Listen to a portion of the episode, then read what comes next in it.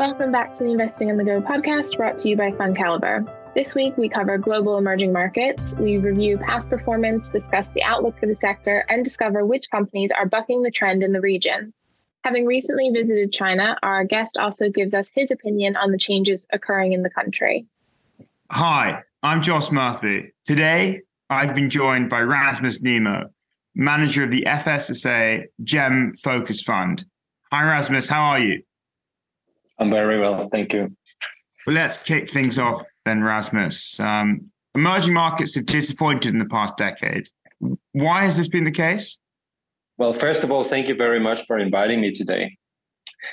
On the question, I would say, I mean, emerging market is a very broad and diverse asset class. There are actually many companies which have done well over the past decade. But if you look at the index itself, it is to a large extent still dominated by many Chinese SOEs, Korean chaebols, or Latin American commodity exporters, which have not been great long term investments. We have always believed that the best way to generate attractive returns in emerging markets is to sidestep the default exposure one gets from the index and really look beyond that. Some of the areas that we are particularly excited about are, for instance, companies with exposure to the formalization of the Indian economy or the continued financialization of the South African population, or the growing ERP adoption by Brazilian SMEs. The investment opportunities are plenty. Yet these kind of businesses are often not well represented in the broader indices, and thus we believe a bottom-up active investment approach has much value to add. With a different economic environment now sweeping the world, do you think the outlook for emerging markets is brighter? So while we do believe that the outlook is improving for global emerging markets, we have never believed that investment decisions should be predicated purely on a supportive macroeconomic environment. In fact, our default assumption when making new investment always factor in an adverse environment. And should the reality turn out to be better than expected, that's just an added benefit, but it's never a standalone reason for investing. A good example is our holding Capitec Bank, a leading private sector bank in South Africa. It has been able to buck the country's challenging economic trends. It has done so through a combination of a strong execution by its management team, a customer first mindset with consistent innovation and scale benefits, and favorable market structure with large incumbents who have been able who have been slow to react for fear of disrupting their own profit pool. Over the past 15 years, South Africa has witnessed tremendous upheaval, and like in many developing nations, such tumult has manifested itself in periodic devaluations. Over the past 15 years, the South African rand has lost nearly 60% of its value against the dollar. Despite these headwinds, Capitec has managed to compound its book value per share close to 20% and shareholder returns close to 25% annualized over the same period. This compares to only 1% in total returns for MSCI emerging markets. The broader point to make is that despite even the worst macroeconomic backdrop, great management teams usually find ways to deliver outstanding returns to long term minded shareholders. Capitec and other businesses we like are beneficiaries of multi decade tailwinds that have helped them grow despite challenges in the broader economy. Imagine what they might do if the economy itself starts growing as fast as it is capable of. All very interesting points, Rasmus. Um, Asia tends to dominate emerging markets, and we we hear quite a lot about it. But what about Latin America and Africa? Are, are these areas becoming more investable? Do you do you find opportunities there? Yeah, in, in my opinion, they have never been uninvestable. But you don't have the same opportunity set as in Asia simply because the universe is smaller. There are fewer quality companies to choose from from compared to, say, India and China. Still, there are some great investment opportunities. One of our largest holdings is called Alsea, which is a Mexican Starbucks operator. It also operates other brands such as Domino's and Burger King. The, the starting point is that the restaurant industry is generally a tough industry. While entry barriers are low, so are survival rates. Given the fragmented nature of the industry, consumer mindshare is critical, from that perspective, the association with some of the world's strongest brands should not be underestimated. The brand does not only drive customer traffic, but it also gives pricing power on a sustained basis. As a result, Alsea commands some of the highest operating margins in the industry, which is helpful for returns over the cycle. Strongly negative working capital is another welcome feature of Alsea's dominant branding position, which is a source of funding that competitors do not have access to. Alsea has already invested significantly in distribution and operating centers, which means that asset turns should improve gradually in coming years. The outcome of all these variables is that we see return on invested capital expanded to attractive levels in, in the coming years. As the market is still vastly underpenetrated, for instance, Mexico only has five Starbucks outlets per million people, as opposed to 43 in the US and 15 in the UK. We believe there is plenty of growth left in the sector to ensure solid cash flow expansions in years to come.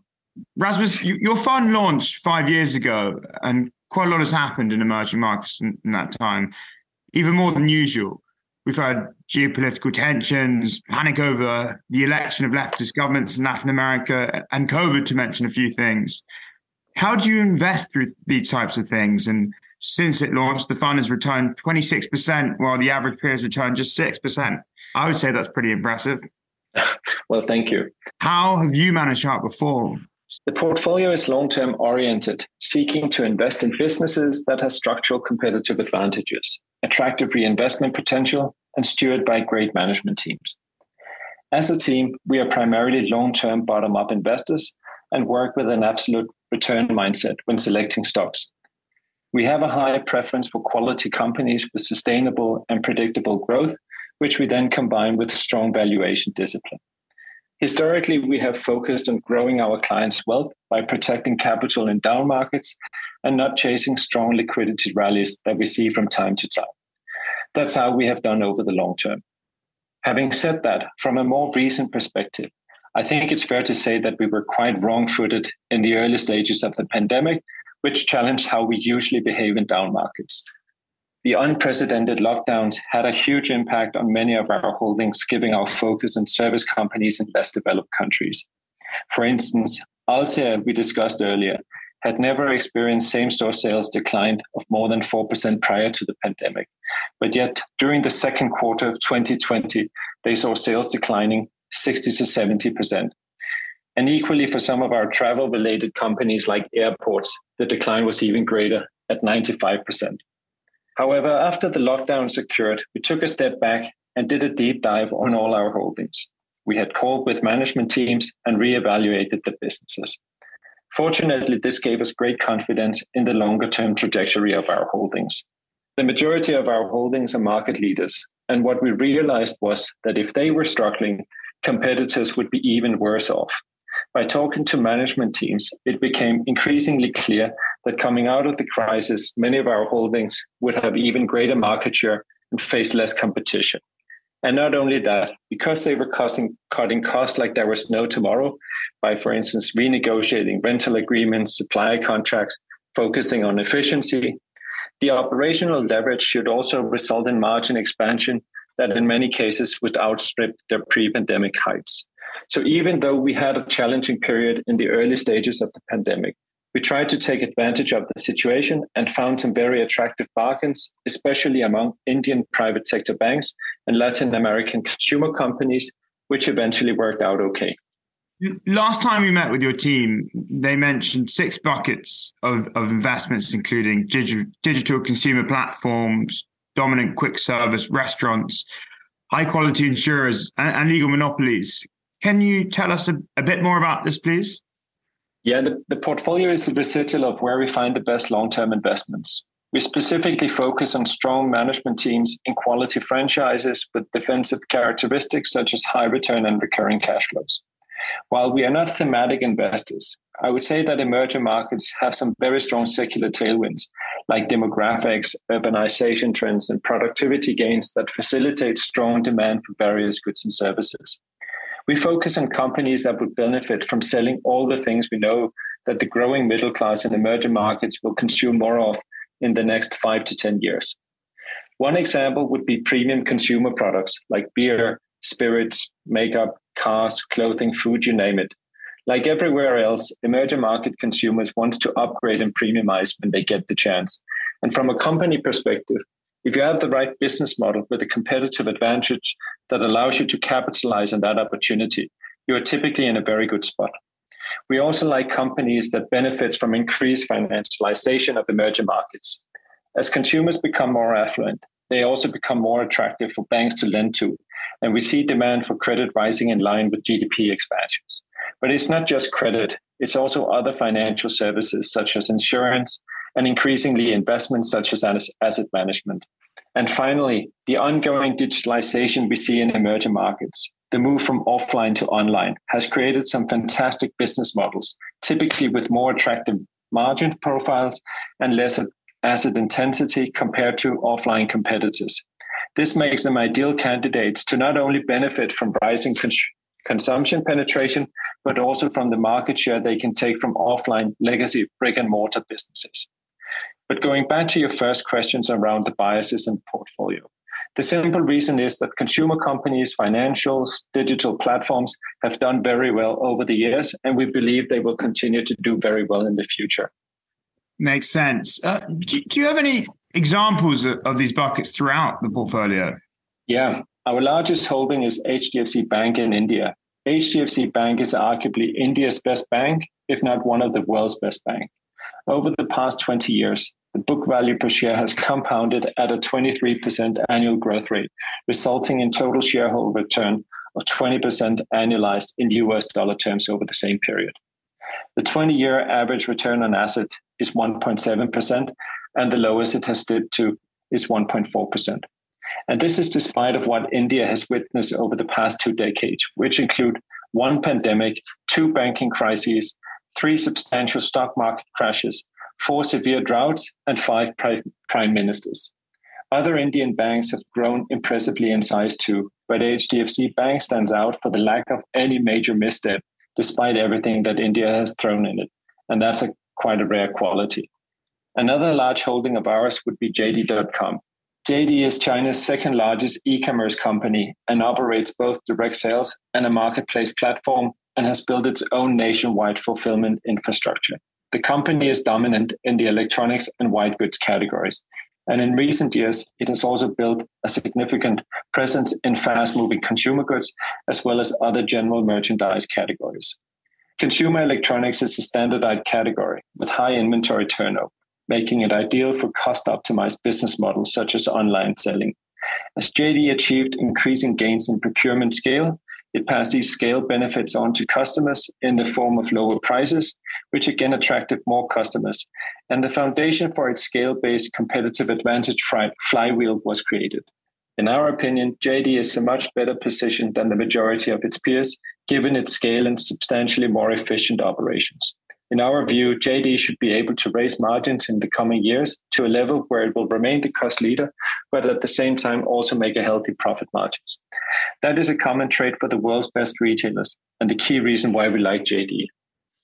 Rasmus, the portfolio holds a number of positions in, in China. Um, can, can you please provide an update on how these stocks are faring? I, I know you know we recently spoke before podcast started that you, you were there. Can you tell us a bit more about these positions, please?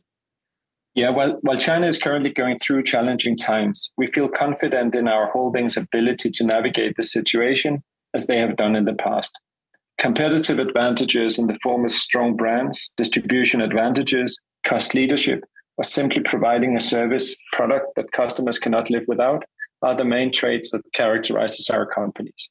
While the market has recovered somewhat, many companies are still below their long term averages, and more importantly, trading what we believe is below their intrinsic value.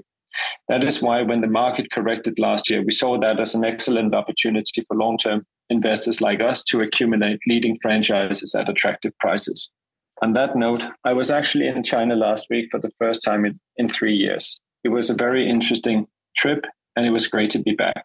I flew in from Hong Kong, and surprisingly, China felt much less restricted compared to Hong Kong. Mask mandates are not really enforced any longer. And from our conversations, I got the sense that the Chinese are so much over COVID. They just want to go get their normal life back. It's also very clear that there's going to be a lot of pent up demand. Saving rates are high as consumers couldn't spend during the lockdowns. It was very clear that this was already happening. Restaurant was full, the usual traffic jams started again, and shopping malls were packed. It really felt like things were normalizing. Another interesting observation was also that all the big tech firms are now starting to hire again. That I think is quite indicative of what is to come. Rasmus, thank you very much for your time today. Thank you very much for having me. Appreciate it. FSSA Global Emerging Markets Focus Fund invests in 40 to 45 large and medium sized companies across emerging markets. Each holding is a quality company that can show sustained and predictable growth over the long term. The fund has a strong environmental, social, and governance ethos without labeling itself as such. To learn more about the FSSA Global Emerging Markets Fund, visit fundcalibre.com and don't forget to subscribe to the Investing on the Go podcast, available wherever you get your podcasts. Please remember, we've been discussing individual companies to bring investing to life for you. It's not a recommendation to buy or sell. The fund may or may not still hold these companies at the time of listening. Elite ratings are based on FundCalibre's research methodology and are the opinion of FundCalibre's research team only.